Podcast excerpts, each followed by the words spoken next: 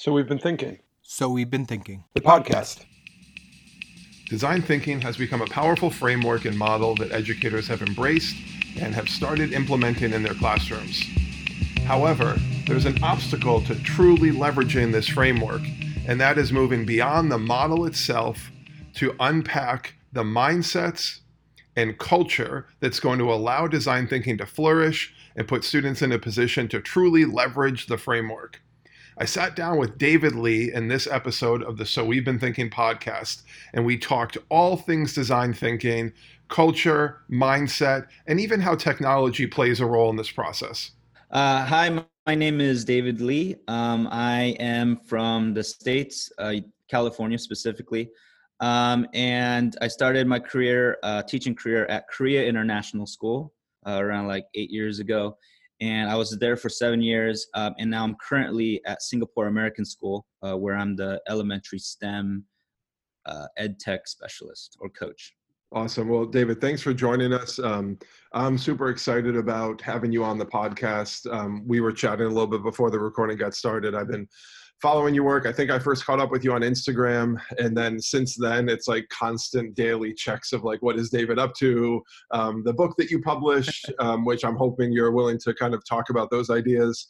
Um, so the the purpose of our podcast is just to talk to people that are doing some really interesting kind of innovative work and see what they're thinking about. So, um, recently I've been thinking about um, design thinking, specifically about culture and um, how that's so important um, and how that people see design thinking as a strategy, uh, but it's it's it needs to start as the culture of a school if it's going to be used in the school. No, it was interesting that you said that. Like I, I hate to jump in, but that that initial point because I see the same thing. It's like it's a process. It's a graphic sometimes at like the entry level, but I wonder if you've had experience with that. Like I've always introduced that as like, hey, let's get familiar with the concept first, and then we're 100% going to have to address like the culture of the school, the willingness to share ideas. But do you try to address it the other way? When I first started, when I first started teaching it um, in my class, I did teach it as a process,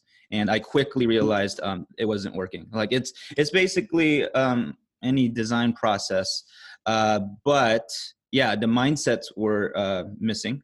Um, my first year of doing it, and I quickly realized I needed to change it up. And so, yes, mindset and culture is uh, definitely it's really half and half.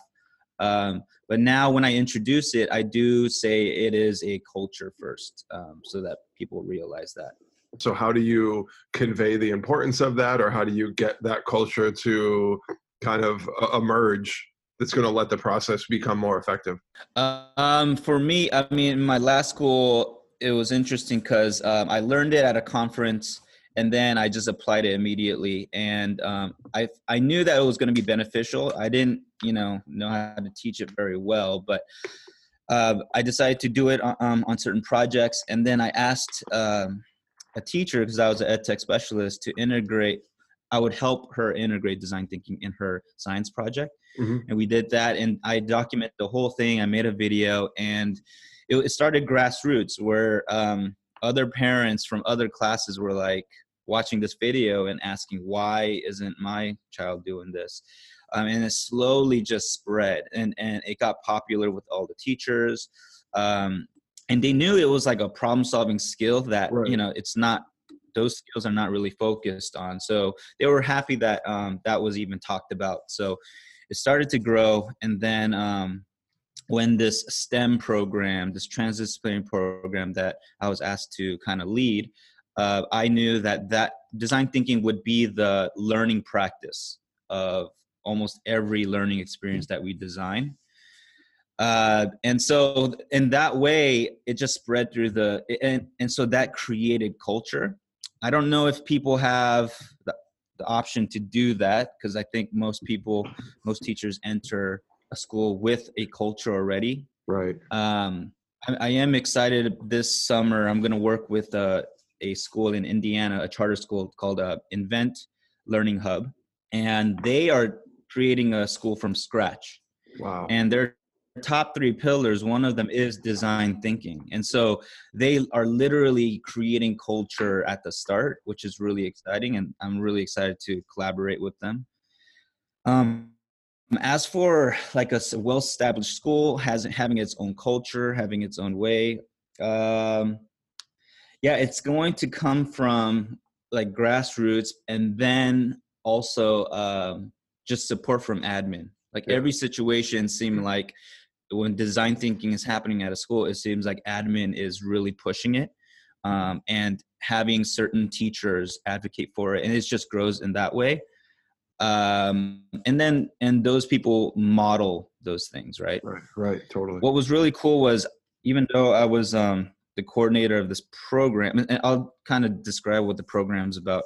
So basically um, we have science specialists this is elementary science specialist design specialist uh, all the you know art technology specialists and the homeroom teachers all co- kind of come together look at standards and then we develop these performance tasks um, that hit some of our units. And so it's this huge collaborative project um, and a lot of moving parts um, and then we decided to use design thinking or have the students use design thinking for that.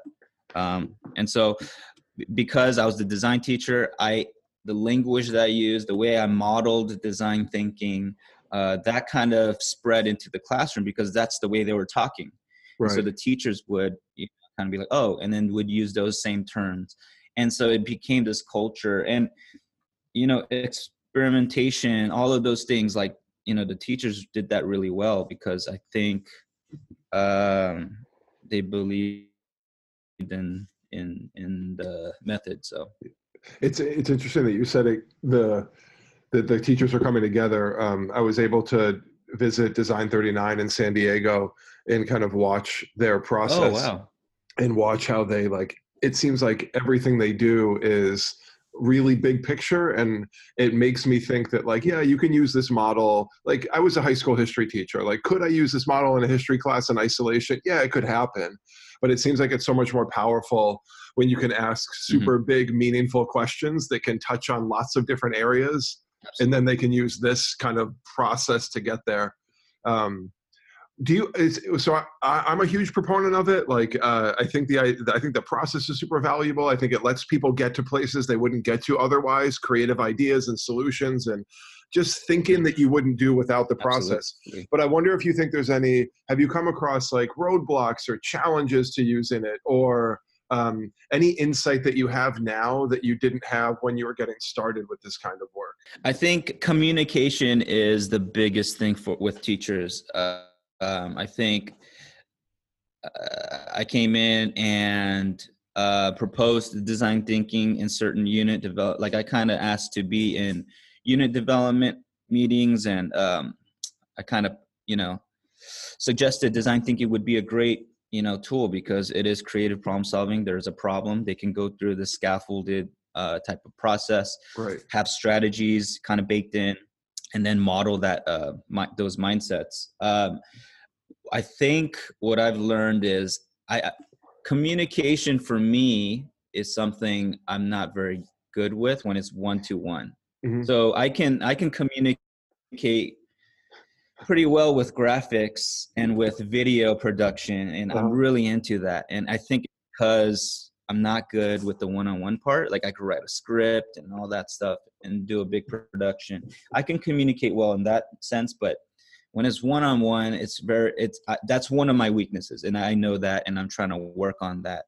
And so, if it is to be introduced to teachers, um, I would I would say communicate exactly why and what it is. Mm-hmm. Um, really well. And also, my friend um, Gene McLaughlin, he suggested that don't even maybe say design thinking. There's so many initiatives like trendy words and all that right now. Right. Um, so if I had to do it again, I would even say design thinking. I would say, uh, I I know I know how I know some creative um, problem solving strategies. Like I could come in and you know, and so I could have said that instead, and then and then talk about empathy and talk about right. um, ideation and iteration, all that, but not say the word design thinking. And yeah, that's something I learned through this whole process. I, being I, at the school. So yeah, I totally agree with you. I even consider the similar process of like why bring the word up, or if you're working with teachers that are going to go work with their students, like is it even necessary to use the language, right? Because it's powerful language and it has meaning. Like you said, it's like ba- there's meaning baked into all of those the terminology, but maybe trying to get them to understand like, hey, there's a whole new process that you're going to learn. Like that might not be the most critical thing to experience there. Mm-hmm. Um, so with with right. regards, I'm super interested to hear like what have some of the most powerful or meaningful like outcomes been of you seeing students embrace this model and like what has the not that like the output is the most critical thing because in some ways you could argue it's not it's more about observing and seeing them work mm-hmm. through a process and develop skills but what has the output been as a product or just as an overall impact on the students yeah i think um and being in korea um I think the education culture that it's changing, but it, it is very much, and I think it's just generally all all students around the world. Schools kind of um, create students like this, where they literally want to know exactly what to expect, step by step process, and they want to create something that looks the same as everyone else. They just want I mean, if they want to do well in school, not mm-hmm. not like you know, there's students who want to do the opposite. But if they want to do well in school, they just want to know, okay, what am I supposed to do next? What am I supposed to do? Uh, what I found was, yeah, students want a step by step procedure on how to do something, um, and I and I taught like that with my computer class. Um, I found it effective, but there wasn't much personal personalization.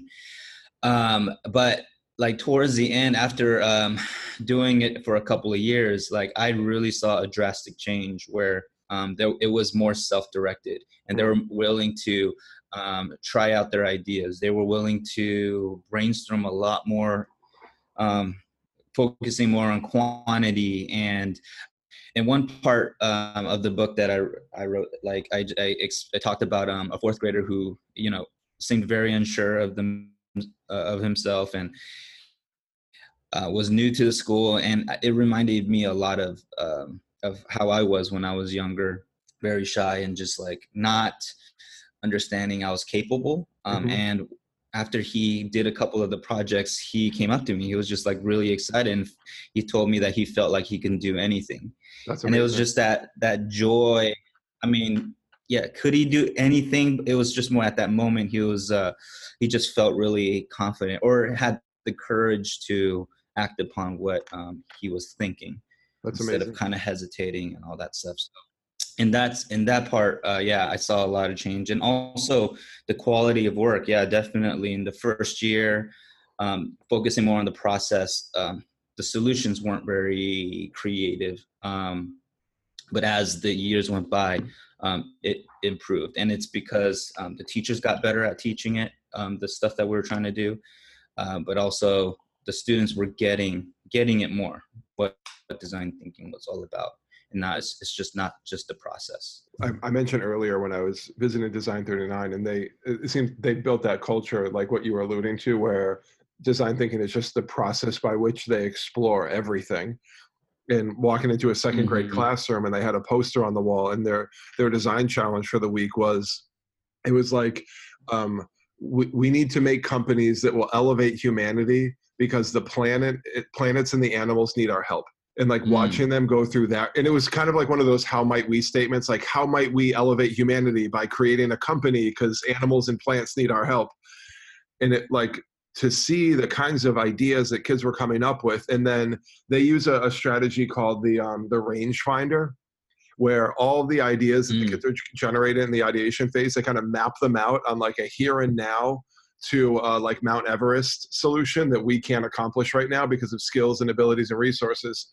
But to see these kids generate ideas and map them and kind of evaluate their own ideas and then push forward with it, it was like it was like super inspiring to see that kind of work happening. So I'm wondering if do you do you use similar types of statements like design challenges or design statements or do you use how might we statements or like how do you get the kids like kind of understanding what the first step is or what the challenge is for them right um, it, yeah so i think um, what teachers the misconception is like what you just talked about your experience of watching that um, it's amazing but I think a lot of teachers are like, okay, well, I'm a teacher. I have to, Right. hit, I have to hit the standards and all that stuff.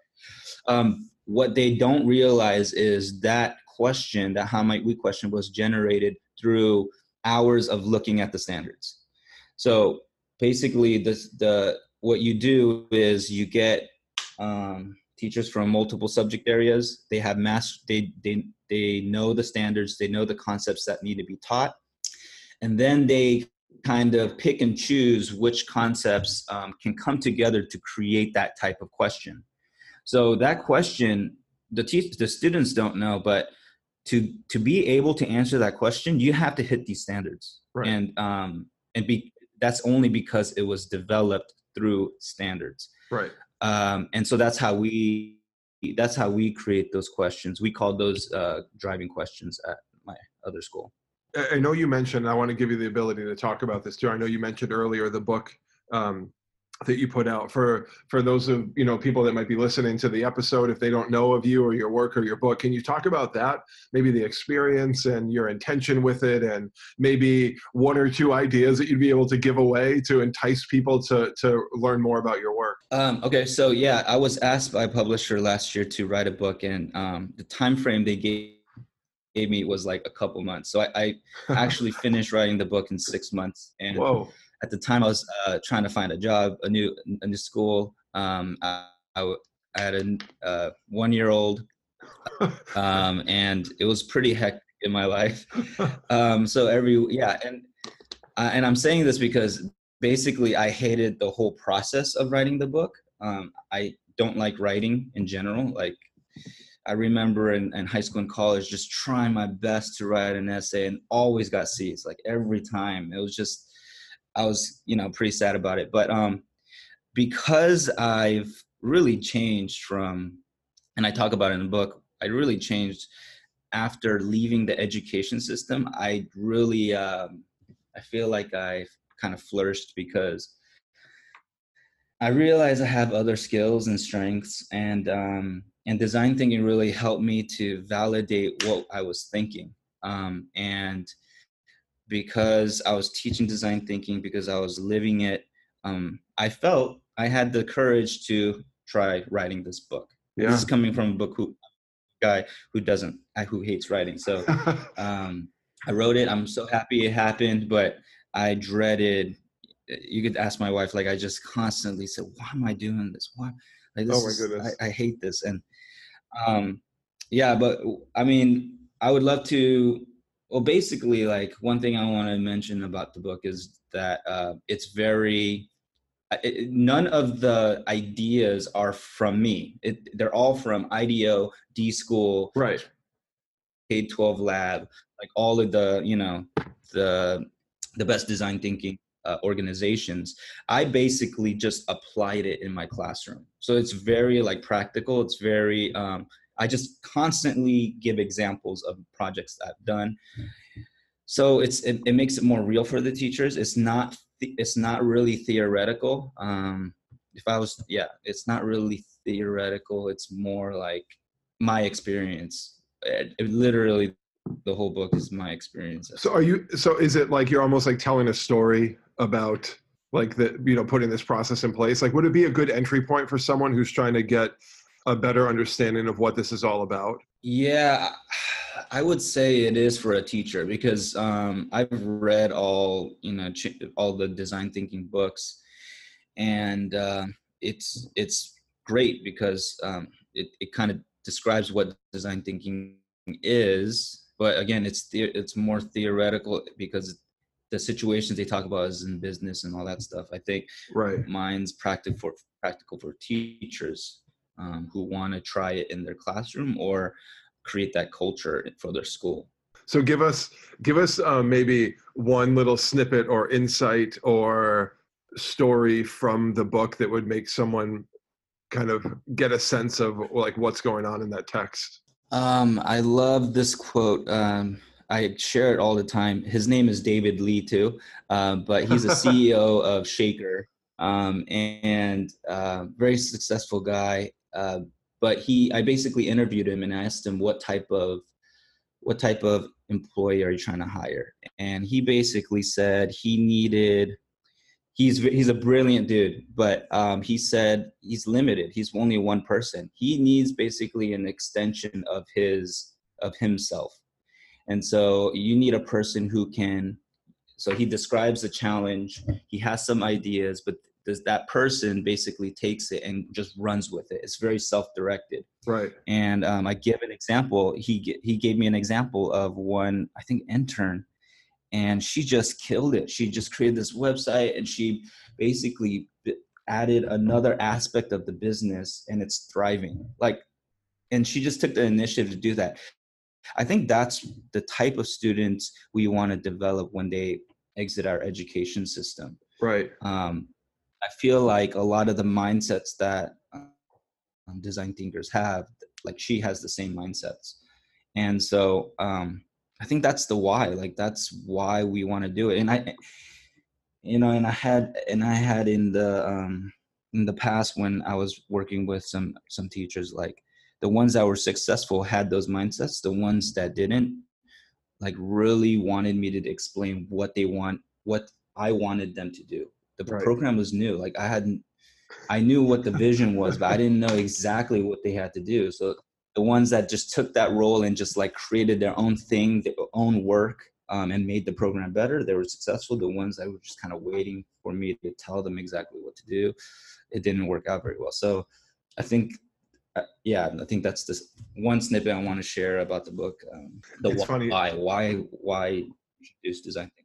Yeah, it's when I when I ever when I ever do any kind of instruction around this model or get groups invested in it, I always start with a few different stories of my own why.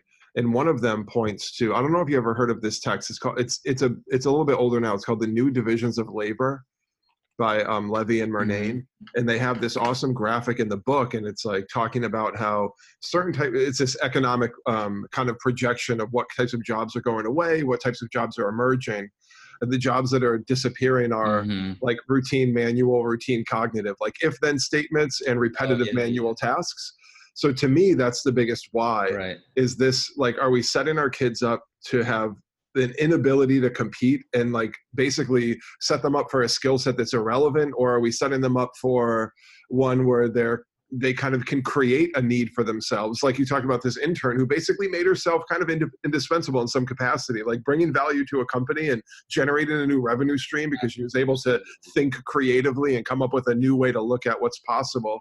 Um, there was a, a podcast where David Kelley was being interviewed talking just about the like eight required mindsets for effective design thinking. And his, his whole thing was similar oh, to what you're yeah. saying. Like design thinking, like the process is not the important thing. It's getting to a place where you can think certain ways, open to going from abstract to concrete and back and forth and working with ambiguous like information and timetables and just being open mm-hmm. to like a lack of clarity all the time and embracing kind of like that working scenario if we could if we could shift gears a little bit because the other the other thing that kind of drew me to your work and wanting to have you on was seeing kind of the ways in which you're leveraging technology with the kids that you're working with um, so seeing your kids right. you know code and create with microbits and just the various kinds of ways that using technology and it doesn't seem to be um, let's see how do i describe this like it, it, it, appears from the outside to be really meaningful work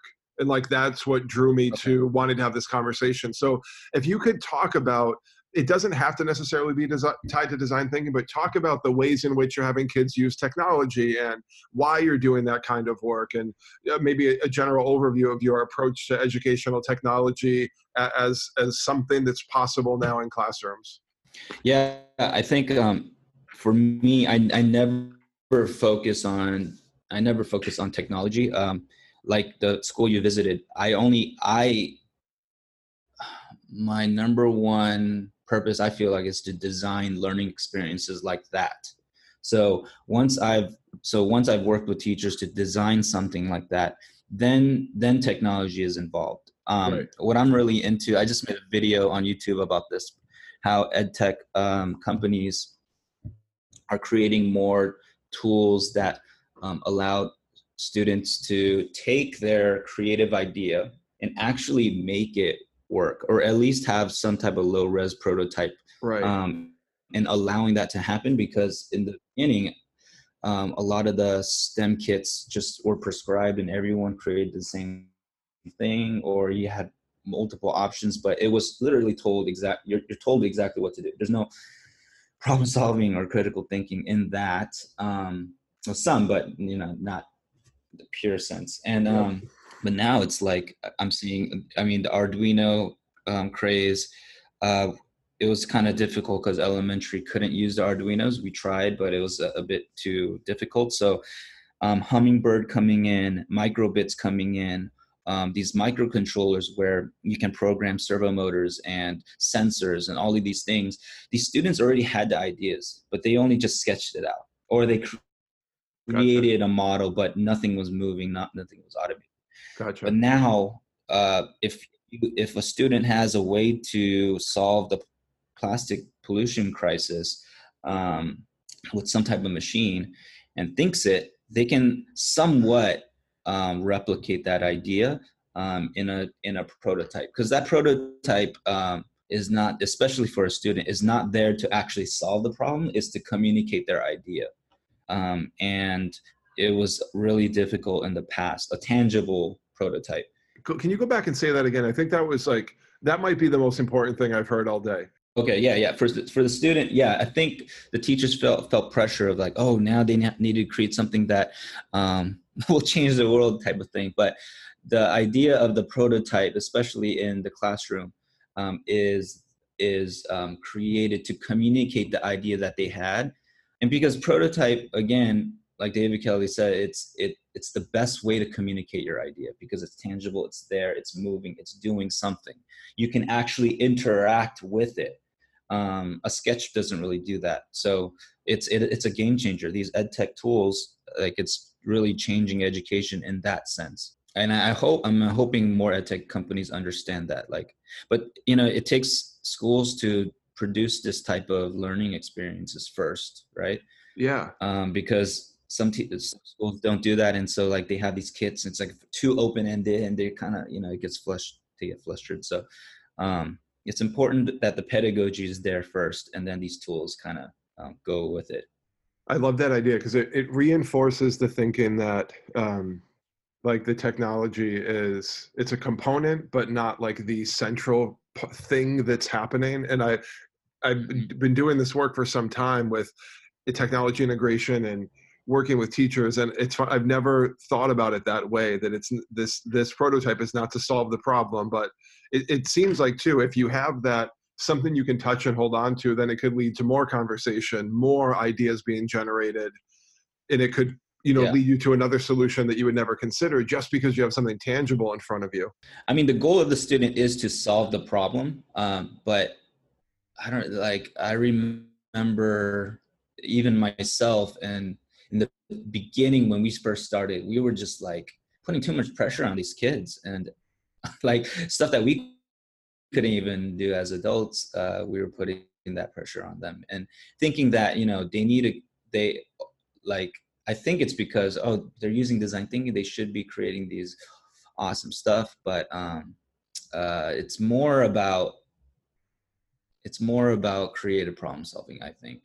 Yeah. Um I feel like if so I made videos about my first year applying it and then my last year and the ideas were drastic uh, no the ideas were similar. It was a, a lot more creative at the end but um, the students at the end were actually allowed were actually able to build something to actually illustrate their idea right a lot of times in the first year, I was like, uh, but we can't really show that. Right. But at the end, it's like, yeah, we can do that with, and and and and um, even like a shower sensor. Like someone was saying, I, I take way, um, my showers are way too long. If there was a sensor where it's like, if I'm away from it, it just turns off. And you know, we didn't have. He built like a low res one where it's like a sensor, but think it was a LED light. So it just showed if a person was to go close to the um, uh, the shower head, then it would turn on, and that that just communicates that water would be coming down, right? Like that's a better way to communicate than a sketch, a theoretical sketch. Yeah, right? yeah, so. yeah. Could you speak to the idea that if you're going to use design thinking in schools with kids or to kind of be the foundation in which all things are explored, are there things that teachers should be aware of going into it that they can anticipate like certain roadblocks or obstacles that they'll have to almost plan for or just be comfortable knowing that this could happen? Yeah, I think um I think it goes back to what I was saying in the beginning. I, I've heard, and you know, it's kind of true. I heard teachers say, "Oh, this is the scientific method," uh, or "This is the," or some just this is the design process that we use in our right. school. Yes, the process is very similar. I think that's what we need to go back to or start with the mindset and the culture. So, what has drastically changed my life is the way I think of problems. Um, if you t- even even when I was younger, like word math word problems, I would panic. Like that would mean I have to really like I'd rather have the equation or the sorry whatever yeah the the equation just written out and then I'll just solve that because there's not much critical thinking in there, right? Right. The world problems made me think a little bit and like I hated I hated those and I didn't do well and I was always nervous about it. Like I, I think of now and I when I faced with the problem, I don't naturally I would kind of be intimidated and and and fearful and not want to make mistakes and all that stuff. But I totally changed. Um, it's it's um, helped me to embrace yeah uh, amb- ambiguity and um, and give me the confidence because once I kind of got the courage to start, I, I had these small wins. I had these small wins, and then these wins got a little bigger. Um, and like I wrote a book where which I never thought I would have done, and it it led me to this point. Um, and it, I think it's because of that mind of those mindset and the culture that I kind of model with everyone else. I think it has to start there. Um, and so, yeah, that's. It, it's funny when like hearing you talk about these ideas. I feel like it's you're able to express them in a way that I've also I've tried to express them similarly, but you have different language to talk about it, which is fascinating for me to hear how someone else doing this work approaches it similarly, but has a, a different way to kind of express it and talk about it and convey it to people. Um, this has been fantastic. I know for myself, I'll never forget the first time I saw this model. Um, a colleague of mine, Saba, was presenting on the use of design thinking. I think she was, if I recall correctly, she was talking about her sister using the model when she was a student at USC. And I walked out of the room thinking, like, what does mm-hmm. empathy have to do with technology? Like, why did I sit in that two hour session? I was really frustrated. I was like, oh, wait a minute, this has nothing yeah. to do with technology. This puts critical thinking and problem solving and problem identification before everything else, which is probably the most important thing we can do.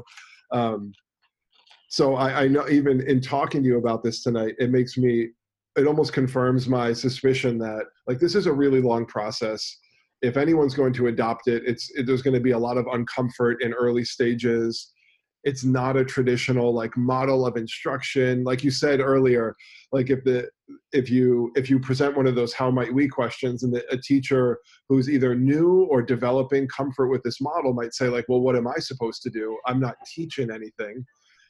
But I thought it was really clever right. how you said that embedded in those how might we questions is like lots and lots of time and thoughtfulness given to how can we craft that question for students to have some level of certainty that they're going to hit the curriculum areas they need to but hit them in mm-hmm. a way mm-hmm. that's going to allow for creativity and a unique perspective and some student expressing their capacity in a way that you know everyone doing the same thing in a linear fashion wouldn't let them do it yeah, and and, and for example, like uh, if you ask them, oh, how how can you design a toy that is nature nature inspired for a kindergartner? Um, it, like there, you would say you would ask them, okay, so what do we need to know? And they will be like, oh, what's nature inspired design? And it's like, oh, funny you asked that. Mm. Um, look at these animals. Yeah, and then yeah, yeah. talk about the external parts of and so it's like it's it's already there we're kind of you know it's already planned out um, and then you can do those lessons about external parts of animals and plants um, so teachers are teaching um, but when they're being when they're going through that process of developing an idea yes you're facilitating and all that stuff. So right. um it's not a free for all like people think. It's funny i sometimes i use this matrix and it's like um it, one of four quadrants like the kind of work kids could be doing. And it's like same target same product where it's like super prescribed. And then in the bottom right it's like different mm-hmm. different target different product. But if you pose one of those those how might we questions where you're like, hey, our intended target is this community, like the earth or animals or the retirement home in our neighborhood. And this is what we're trying to do for them, like bring happiness or bring safety and security or sustainability. Like it can go anywhere, mm. but you have some sense of what is likely going to happen.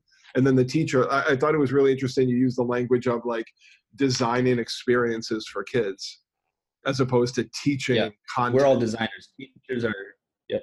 Yep. Yeah we're we're we're designers. We're teachers are they should see themselves as designers first. See that's nugget number two for me. I'm going to pull the audio snippets out of this and audio snippet number one is the prototype doesn't solve the problem. It gives you like a way to kind of connect with the solution idea and i'll have to go back and get it perfectly but this last one of mm-hmm. teachers are designers of experiences for kids and kind of designing the environment they're going to be in. Super helpful. Oh yeah so if if the teachers have that mentality as designers they they can better model um, what design thinking is if they see themselves as designers so. as designers that's great um, so this yeah. i did not warn you about this at all at the end of our show we like to pose three yeah. 100% non-related questions to anything we talked about so if anyone's listening to this point they'll get a better sense of who david is um, so here's my question okay. i have three questions for you Question number one: Top okay. three sneakers of all time, in your opinion? Oh, jeez. Yep. Sorry to put you on the um, spot. Um, top three. Yeah, I, I, would say number one. Um, right now, Air Force. I had. I remember Jay Z had these Air Force Ones, white Air Force Ones. Uh, those were extremely popular, but he had the Rockefeller yeah. um, logo on the side. Okay. I always wanted that, but I recently got one, a retro one, so I'm pretty stoked on that. uh, number two, uh, number two is um, I have LeBron's first signature shoe. Uh, I have three. Um, I kind of put it in the closet. I bought them and I put it in the closet. Um, but that was basically um, an investment where I just felt like I knew this guy was going to be it. Um, all the hype actually came true. And so I have his original shoes. First shoes, signature shoe. Um, number three. Oh, golly, number three. Um, number three. I'm trying to think. You know what? Um, I'm just gonna say Team Jordans in general, and, and oh, that's they're like um, they're not yeah they're not um, you know the the cool Jordan, the original Jordans. But yeah. Team Jordans for me at the time, what felt I felt it was attainable when uh-huh. I was uh-huh. in middle school, high school. Um, I only had one, but my friend had every pair, and and I think he kind of introduced me like, oh, it's so nice to have all of these pairs at any given moment you could just put on. And so I'd That's say awesome. Team Jordan Jordans because nostalgic, um, nostalgic for me. All right, question number two. Um, if you had to pick one album to listen to on repeat, um, I I used to yeah I think RJD2 this um this, this DJ yeah he he um I think it was dead it was called Dead Ringer but I listen to that constantly. It's mostly beats so um, yeah yeah it's I would say that's probably something that could I would love to buy actually the record for that. Uh, what is the the maybe not the last book, the but the most memorable book that you read recently that you want to tell someone about? I think creative. I mean, creative confidence for me was a game changer for me. It changed. It changed my life. It validated what I was kind of thinking, but um, took it to a, another level. Um, I got to visit the D school, and for some reason, like the person I went with knew knew David, and so he was like, "Oh, could you give us a tour?" He gave us a tour, and and and wow. it's just it's not fake. It's like he lives it. It's it's really him. Like he was talking exactly how the, the way he talks in interviews and stuff. And so uh, I was, and and it was just random people. Like it, we weren't important. They were just, we're just teachers. But he just took the time during lunch to like just show us around, and man, it was really cool. So I'd probably say creative confidence. This oh, he's a crazy. sneaker guy too. Like if you ever meet him, talk, yeah, he he was talking about like, um, oh, I, I wish I was trying to get those Bape Adidas collaborations or something like that. It was it was pretty. Yeah, he knows he knows the stuff. Yeah. That's awesome.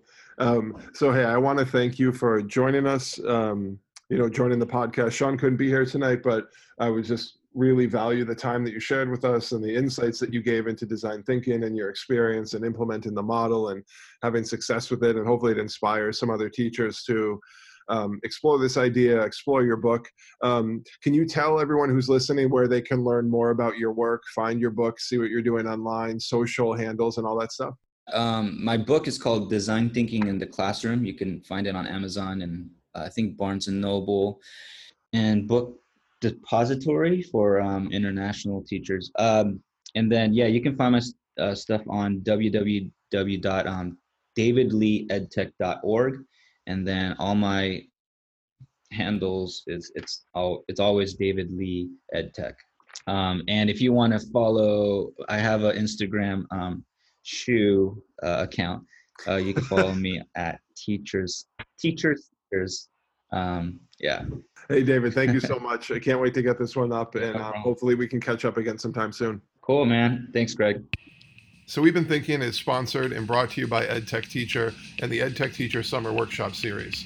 From Boston to Chicago and San Francisco, the EdTech Teacher team will be leading workshops all summer on topics ranging from creativity with G Suite to design thinking and 3D printing to AR and VR and EDU. There's a workshop for every educator. Learn more at edtechteacher.org forward slash summer.